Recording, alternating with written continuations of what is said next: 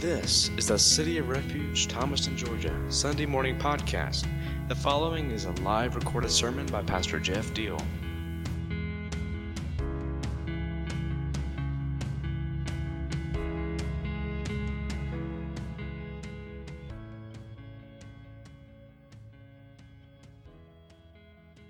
So we'll look at that scripture again um, from John chapter 8.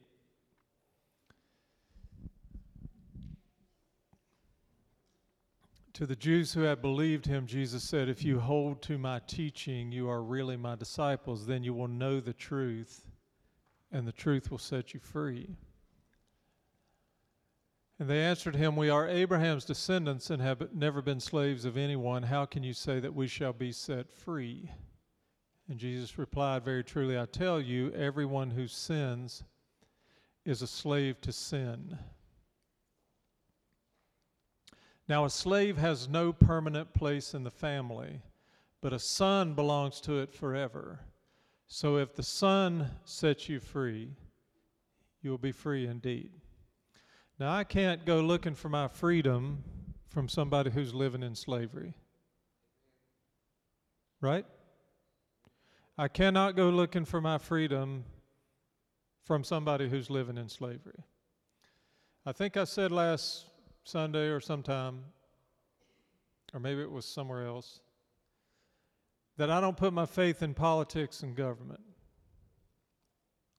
One of the reasons for that, one of the major reasons, is because there are too many slaves who are serving in politics and government.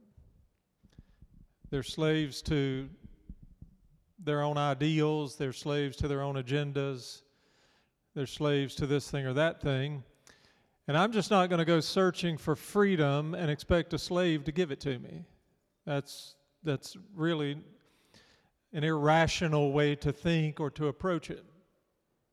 But I do want my freedom. How about you? I want my freedom. I want to be able to exercise that freedom day by day. I think people were exercising, I think people were demonstrating yesterday and really leading up to yesterday how much they want to express their gratitude for freedom and how much they plan to continue to embrace it and to live in it. Because even throughout last week, I could hear fireworks and gunshots, it sounded like going off all over the place. I'm like, what in the world is going on? Of course, the fear mongers were posting on social media that it was leading up to a violent outburst that was going to happen on the 4th of July when people were celebrating, that the terrorists and the Antifa and all these people were going to show up with guns and start killing everybody. That that's why all these shots and these fireworks were going off was that we were being um, numbed to the sounds and just taking it to be fireworks so that when they came with their guns, we would be taken off guard. As it ends up, that wasn't true. It's just fear mongering. It was just people celebrating their freedom. My brother called me last night about 10 o'clock. He said, Did you give anyone permission to use the empty lot that we own up the street, the old American Legion parking lot? Tonight for a party? I said, No. Now, you know where City Refuge is, right? It's in a pretty rough neighborhood. And he said, Well, there are about 500 people on our, on our lot over there. They have cut, I guess, the locks off the gates, and they're in there having a big time party. I said, Well, Bruce, you need to walk up there and tell them to get the heck off of our property. and he said, I don't think I'll do that. People were expressing their, their freedom. Just a side note don't shoot guns up in the air when you celebrate, because guess what happens to those bullets? They come down somewhere. We had a case manager come to my office one day and she's holding a slug that she says was laying on top of her desk when she came to work one morning after a holiday. And she said, Where in the world do you think this thing came from? I said, Look up and a hole in her ceiling because people shoot guns up in the air and the bullets come down. my buddy Ryan, who's a security guard who was a gangster for many years and, a, and served time in prison and all, but uh, now works for us, said, Well, I shoot my gun up in the air. I thought that those bullets just get up in the atmosphere somewhere and just disintegrate. I said, Ryan, you're in the wrong business, son. You need to be doing ice cream at the Dairy Queen or something. so we enjoy our freedom, we want our freedom, we celebrate our freedom, but we have some problems. We have some problems now. Well, we've always had some problems, but we've got more. Problems are popping up all over the place. And so we're trying to, or we're discussing what's the foundation of the, the problems. What, if you dig way down, you just keep digging, digging, digging, keep excavating. What are you going to find at the bottom of all of it? If you see the problems as a big tree and each branch represents a problem, you have to know that those are problems, but they're not the problem. The problem is underground, the problem is a root. The problem is the first part of that tree that started to grow at some point. And all of these branches are just that. They're branches off of that initial problem. There is a foundational problem that we have to get to and that we have to deal with, or we will never be successful at dealing with all the branch problems. So we know that we have some problems, and, and I, I think that a lot of the problems in America are stemming now from the fact that people are saying we want to have an autonomous society. So, if you don't know what that means, let me run through it real quick.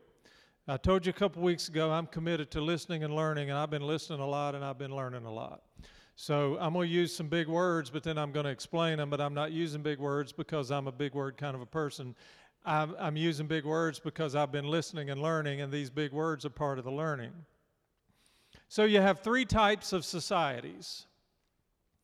You have uh, a theonomous society. A theonomous society has God at the center.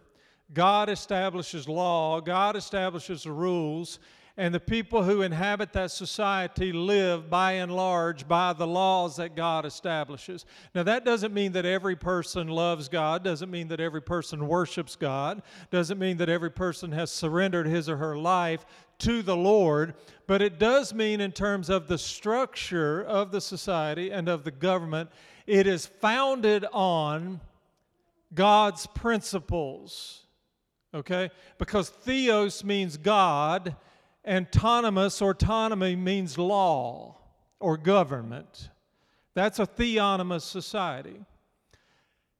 The United States of America was founded as a theonomous society. Okay? People left Europe and came here because the number one thing on the list was they wanted religious freedom. The Church of England had become something that they did not want to be part of. It was no longer really the body of Christ. Rather, the church had become a political organization that was exacting its political powers over the ordinary citizen. And they said, that's not what religion is to us. Religion is paying attention to the mandates of God and living by them. So they came in masses to the New World and they set up new societies and they established ultimately in the late 1700s a Declaration of Independence, and then a Bill of Rights, and then a Constitution. And if you go and examine and read any of those three doc- documents, here's what you're going to find is that all the foundational principles in those documents come from the Bible, come from the Ten Commandments come from the laws and the words and the mandates of God Almighty. Okay, that's a theonomous society. That's the way this nation was founded. So when you hear people talking about our forefathers and what they did and how they, this is what they're talking about. is that this is how America was founded, and these are the principles upon which it was founded. The second society is a heteronomous society. In a heteronomous society, you either have one individual leader or a small group of leaders who make the rules and who enforce the rules. So a true kingdom is a heteronomous society because the king is making the rules and the king is enforcing the rules and using his military might to do that. But also, Islamic nations, true Islamic nations, are heteronomous societies because there are a few that establish the rules and enforce the rules. Those few are the imams and the sheikhs and all the leaders inside the Islamic religion because in Islam, just like in Europe back in the days when the, the settlers left and came here, they have mixed up religion and politics to where there's no longer separation between church and state. You see, that's why our founding fathers saw it to be so important to establish this constitutional principle of the separation of church and state because of what they had lived through in England and in Europe. But the, the nation of Islam sees government and religion as intertwined into one thing. That's a heteronomous society. And the third is an autonomous society. In an autonomous society, every individual is given the right to make up his or her own rules, to establish what they believe is right for themselves and what's wrong for themselves. You're familiar with this, right? There's a reason why you're familiar with it, because we hear it a lot because it is a massive and major force that is happening in America right now. That what's right for Jonathan may not be right for me, and what's wrong for Sully may not be wrong for me. I make up my own rules, I live by my own ideas of what's right and what's wrong and what's best for me. This is the push that's happening in America. The push is toward autonomy. The push, and, and when you push toward something, you automatically are pushing away from something else. There is no such thing as pushing toward autonomy and not pushing away from theonomy. If you're pushing toward autonomy, you are automatically pushing away from theonomy. But that's what people say they want autonomy. There are a couple of problems with the problem, and autonomy is a big problem. One of the problems is this is that you will find if you talk to a person who says they're in favor of an autonomous society and you ask them, What is your opinion? Let's use the subject of abortion for a minute, okay? Because the majority of people who want autonomy are what they call pro choice, which, by the way, is a phrase that is one of those trick phrases because it sounds benign and generic and harmless. So you'll ask them, What's your opinion on abortion? And they'll say, I'm pro choice. The only problem with their push toward autonomy is when you express to them that you are not pro choice but you're pro life and you're about protecting the lives of the unborn, you're going to get resistance from them because it's not really just about them wanting to be able to choose for themselves, it's about wanting them to be able to tell you that you have to do the same thing. Which cancels out the legitimacy of autonomy. You follow me? When Dan Cathy, the president and CEO of Chick fil A Corporation, made his statements a couple of years ago in an interview about his view on traditional marriage. Now, Dan Cathy didn't say, I hate homosexuals. Dan Cathy didn't say, I think that people who want to marry the same sex ought to be imprisoned or put to death. He just said, in my opinion, based on the way I was raised and based on the way I see God's Word, and I'm a follower of God, I believe in the traditional view of marriage one man, one woman having children, raising their families. That's what I believe. He caught a firestorm, a backlash because of his comments. So, what did he do? He did what I guess corporate executives in powerful positions of leadership feel like they have to do. He backtracked. He didn't backtrack completely and say, No, I changed my mind, I agree the other way. But he did apologize and he did say that people have a right to be able to live how they want to and to love who they want to. Here's what tells you that the autonomous don't really want autonomy. That wasn't enough for them. They didn't just want an apology from the man, they wanted him to begin to invest his money and to work on their behalf to promote the agenda of the LGBTQ community. And they will not be satisfied until he's done that. That invalidates completely the idea of autonomy. It's hypocritical, is what it is. What happened to the days when I said I wasn't going to preach on politics and social hot topics? What happened was, and here's the answer, that when all of the coronavirus stuff broke out back in late February, March, and then a, a lot of other stuff started happening with the, the, uh, the death of George Floyd and the racial protests and everything that's going on, I dug in, started to study, to pray more than ever, to listen and to learn before we decided to launch anything. And the Holy Spirit hit me between the eyes with a powerful three word mandate, and that was tell the truth. Why? Because the truth is the only thing you can use to fight against a lie. The truth is the only thing that will effectively defeat deception.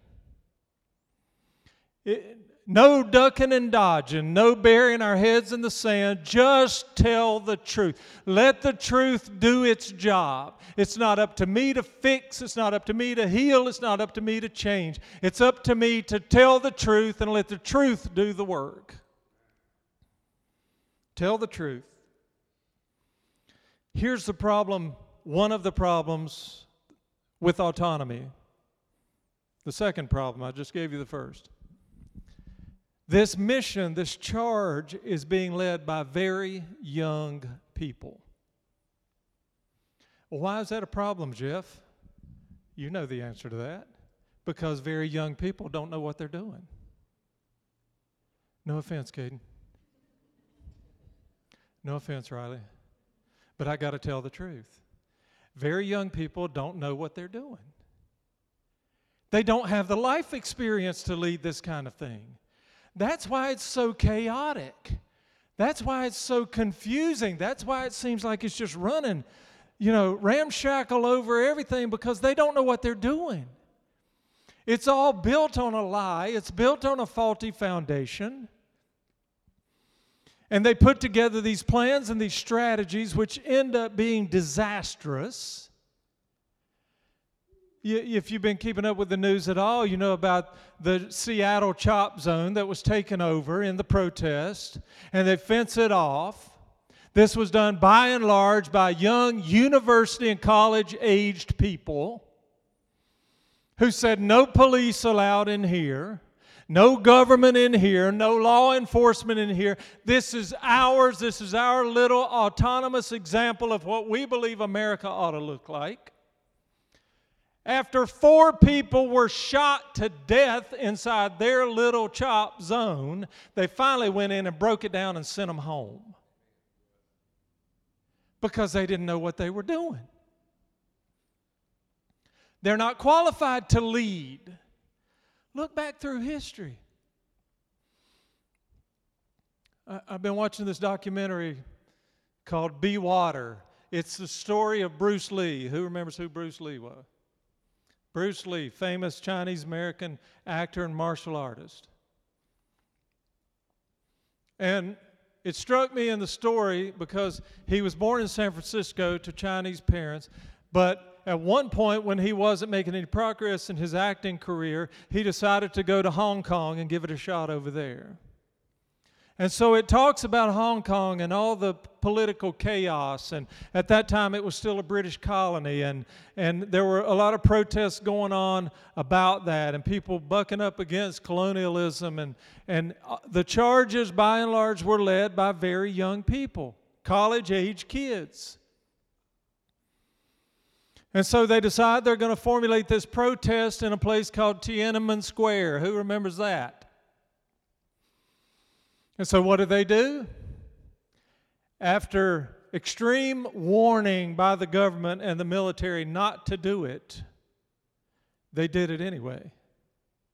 And thousands of young people gather in Tiananmen Square.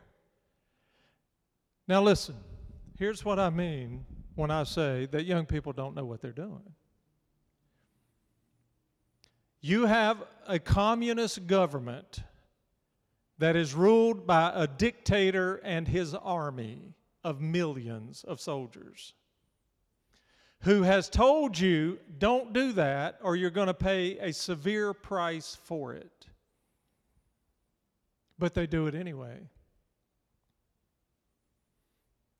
And when the tanks and the armored trucks come rolling in with those Chinese soldiers in them, and those bright young people decide to stand in the pathway and impede their progress, well, they just opened fire on them. They never gave an official count on how many were killed, but it was at least 600, but probably upwards of 2,000 young people dead in the street because of a stupid idea about protesting because there are ways to protest and there are ways to, to make pushes toward what you want to see happen in positive progress in your nation, but that is a stupid way to do it. And I would love to say to every protester who's blocked a street, who's burned a building, who's turned over a car, who's busted a window, who's stolen somebody else's property that doesn't belong to them, that is stupid and it's not going to get you where you want to go, and it's not going to accomplish the goals that you say you're after. There is a way to do it, there's a way for your voice to be heard, and that is just not it. And our nation got so scared that we allowed a lot of this stuff to go on here for a little bit. And I'm just praying that it's coming to an end and that they don't wait until four more young people are shot to death inside a law enforcement free zone before they start breaking it up.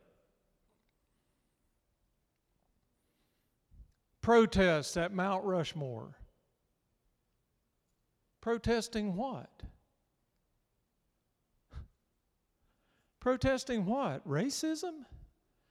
You know that one of the four men whose faces is on Mount Rushmore is almost exclusively responsible for the banishment of slavery in the United States of America? The man who signed the Emancipation Proclamation, his face is on Mount Rushmore. This is how confused these folks are. But they say that Abraham Lincoln was a terrorist because he executed more than 300 Native Americans at one time, and they don't even know the story. If you stop and ask these kids, these children on the street to give you the history, to give you the backstory, they can't do it. I've seen the interviews. Yeah, more than 300 Native American men came together in a conglomeration with a mission to rape and burn and murder dozens of settlers. Again, is this a proper way to protest what you believe to be wrong? And they went on that mission and they murdered dozens of people and did all sorts of vile and ungodly things to kids and women when they came across them. And they were rounded up and they were charged and they had a trial and they were convicted and they were sentenced to death. And Abraham Lincoln commuted the sentences of 264 of those 300 Native Americans from the death penalty to life in prison. That's what he did. They don't even know what they're doing. They don't even know what they're talking about. But they're trying to lead the charge. Uh, Adolf Hitler said, I want to raise up a generation of young people void of a conscience,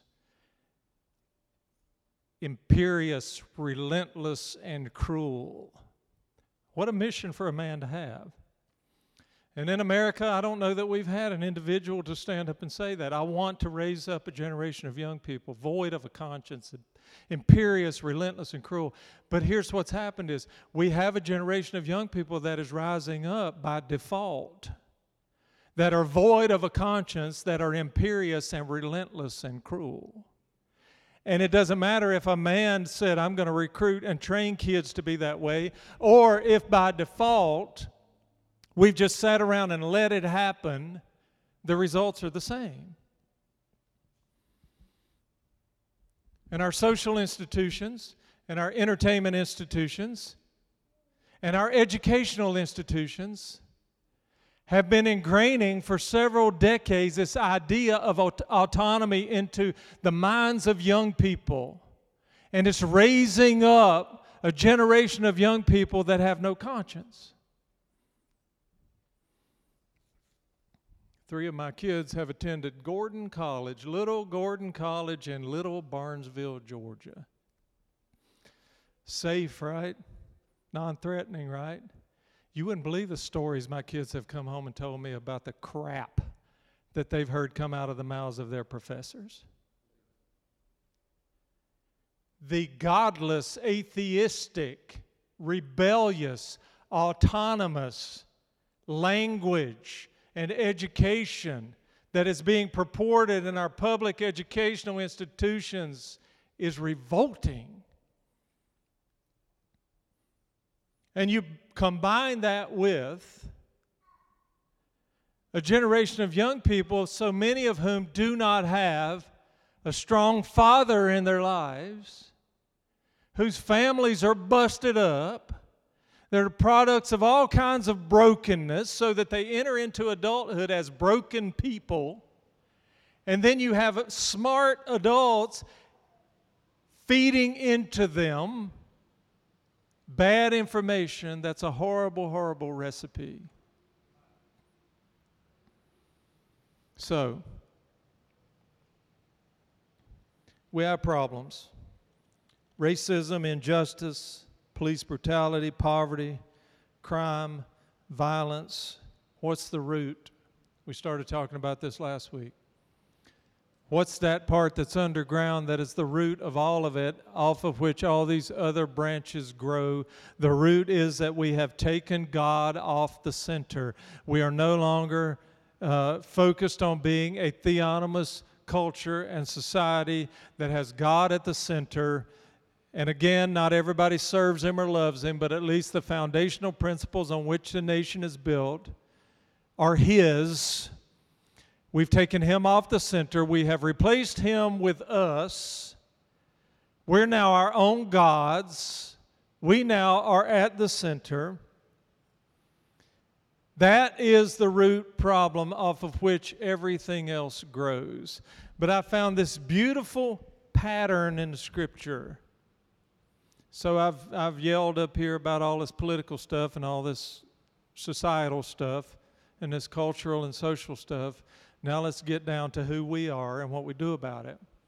And what is our source? Because we got all kinds of problems. We need to know what to do with the problems, right? So, God said to his people way back early on, He said, I'm going to give you a list of rules. It's a very short list, but number one on the list is very important. You need to always pay careful attention to it. You shall have no other gods before me. I've always said that I would loved it. I would have loved it if he had added an addendum to that. The addendum is actually there throughout all of Scripture, but it's not written out just in one sentence form behind that commandment.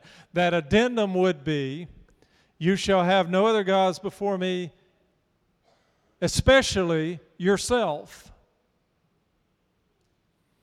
because you cannot manage what it is that is required to be able to live your life, to be fulfilled, to experience freedom, to live in peace. You can't do it unless God is at the center, unless there are no other gods before Him.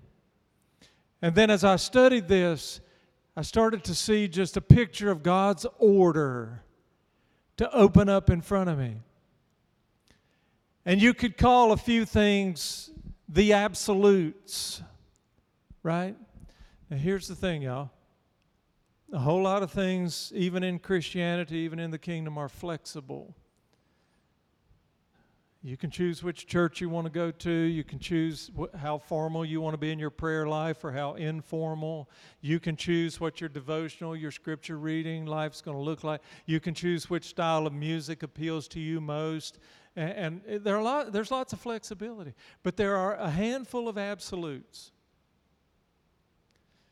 These are God ordained institutions that are not to be molested or polluted by people.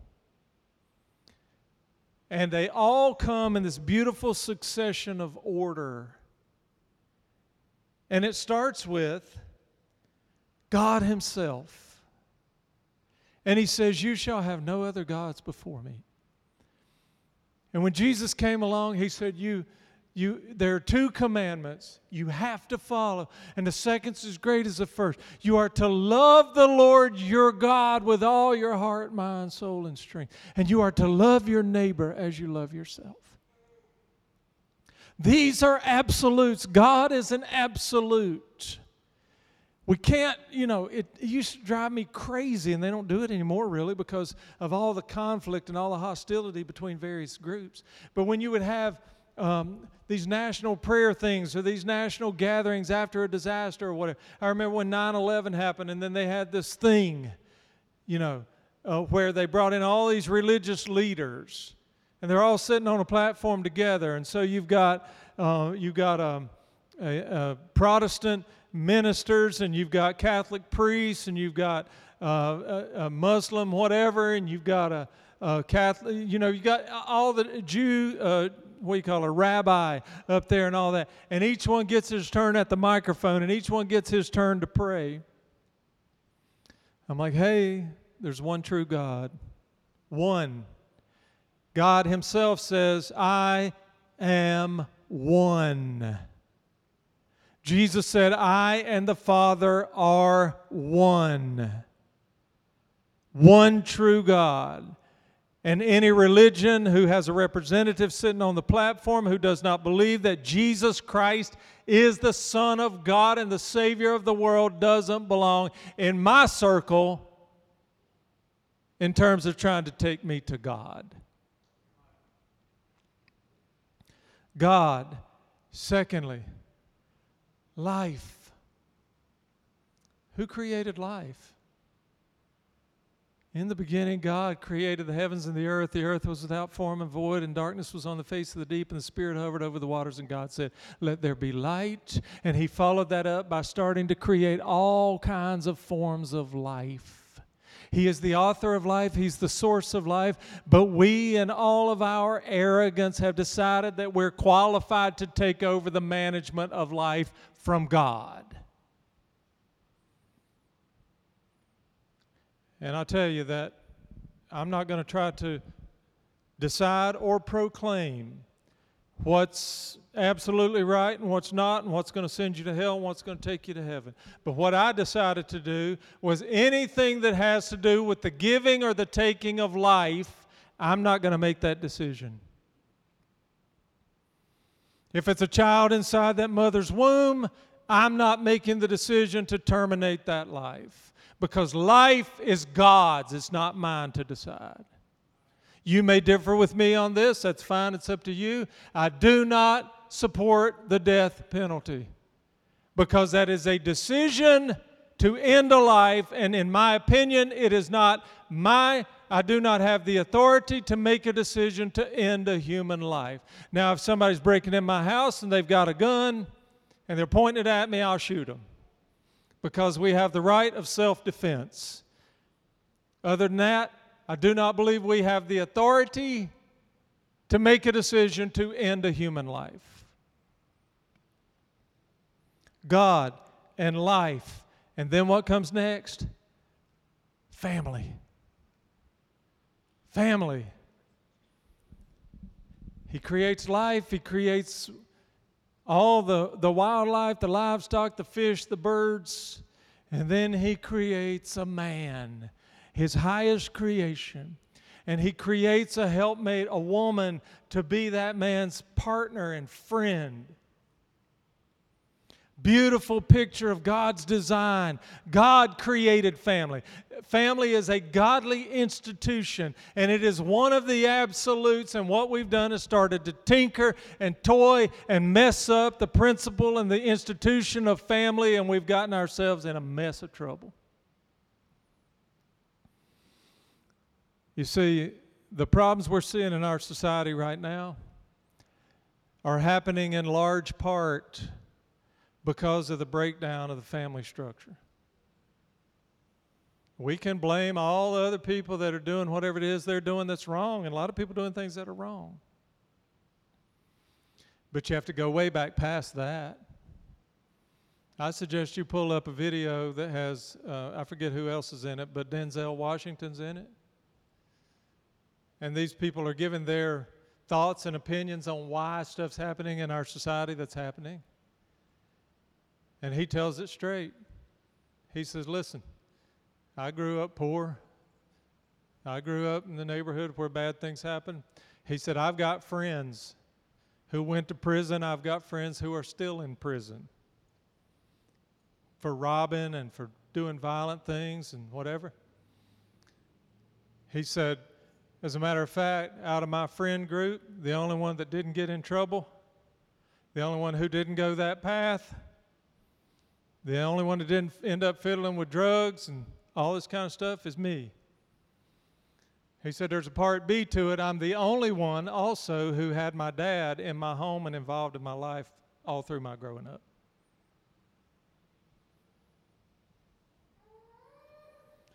Family. When the family breaks down, all sorts of other things start to break down. People start looking for a way to fill up that void that's been left there and opened up in their hearts because of the brokenness of family that is supposed to be there by God's design. And when we start to redefine and we start to reformulate and we start to, to try to make it like we want it instead of the way He designed it, it's not going to work. The results are going to be catastrophic as we see. And then finally, after God and life and family, we have the church as an absolute institution, ordained, created, set in place by God. His church. I'm not talking about this building. I'm not talking about any building. I'm not talking about any denomination. I'm not talking about any religious organization. I'm talking about God's church, which is people worldwide who are called by His name, who are living in obedience to His words.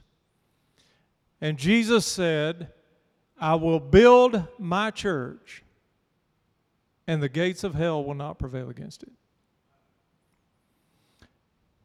And I hope you know that we're not far down the line in the succession of institutions that are going to be attacked as a result for the desire of the desire for an autonomous culture as a result of the brokenness of family and people searching for some truth but searching in all the wrong places. The church is co- going to come under attack more than ever. We're seeing it already. You're hearing the conversations about uh, doing away with um, tax exempt status for churches. That's persecution. That's an attack. You hear the you hear the all these tidbits of and what it is is it's just starting to chip away a little bit just chip a little bit. This is the way it always starts. Let's chip away a little bit at that, at that. Let's chip away a little bit at this, and then we get a, a real strong hold on something, and then it's all out war. Blessed are those who are persecuted for righteousness' sake. We're the children of God. We are the sons and daughters of God. We're living and walking in His kingdom. And I don't invite persecution, but I plan to be ready no matter what happens. He's not given us a spirit of fear, power, love, sound mind. How do you get those three items? How do you get power? How are you consumed with love? How do you make sure you have a sound mind in the midst of all the chaos and turmoil that's going on? You dig into His words. While they're chipping, you're digging. While they're chipping, you're digging. You tell the truth. I heard this, this phrase last week. Someone said, I don't know what I'm going to do, but I want to do something that causes a disruption. And that struck me. I thought, me too. I want to do something that causes a disruption, but not just a disruption for disruption's sake. Here's what I want to disrupt I want to disrupt the plans of the disruptors. Like I said a few minutes ago, I want to counter the lies with the truth because the truth is going to disrupt the lie. I want to disrupt the darkness by bringing light. Because light is the only thing that can dispel darkness. Walk into a dark room with anything in your hand, anything you can drag in there. You can go in there with a generator, drag it in, pull the cord and start it, and it'll run. But if it's not tapped into the light source, it's just a generator sitting there running. It's not going to create any light. There is nothing you can take into a dark room that is going to send the darkness away except light light. We are torch bearers, we are light bearers. Our entire lives are to be light.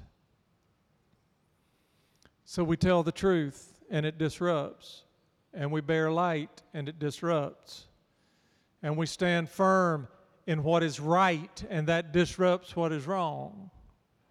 I'm not going to sit around and argue about theology, politics. You know, I'm not going to sit around and argue about opinions and theories and philosophy. Just keep doing what's right. Just keep telling the truth. Keep working in a way that's going to bless people. Keep exercising and doing what we do out of love and compassion and benevolence. And let His light shine among men so that they will glorify our Father. So, I enjoy my freedom. There's a way to be able to make sure it stays. There's a way to be able to address the problems that we're faced with that will ensure that our freedom doesn't go anywhere. And that is to tell the truth, that is to recognize the root, that is to continue to remain obedient, and that is to let our light shine so shine among men that they'll see our good works and glorify our Father who is in heaven. Father, I give you thanks for your words. Uh, pray that any of this is just my own idea or opinion would just fall by the wayside, but whatever's your word would settle in our hearts like good seed and good soil would grow up. I pray for the young people who shouldn't be discouraged um, about what they can't do at this point or are not capable of doing, but would be encouraged in that they have an opportunity to see the wrong and to make a decision that as life goes on, they're going to choose the right. They're going to choose to do what's right. They're going to choose to let their light shine. I pray for those who are hurting and struggling, those who are confused and fearful, that they would hear those words straight from you today that you have not given us a spirit of fear, but of power and love and a sound mind. I thank you for truth, for the truth will make us free. Make us truly, truly free. I pray blessings of peace, power, provision, and protection over your people. In your name, I pray. Amen. Amen. Thank y'all for being here. Thanks for listening. Giving happens at the back doors as you leave.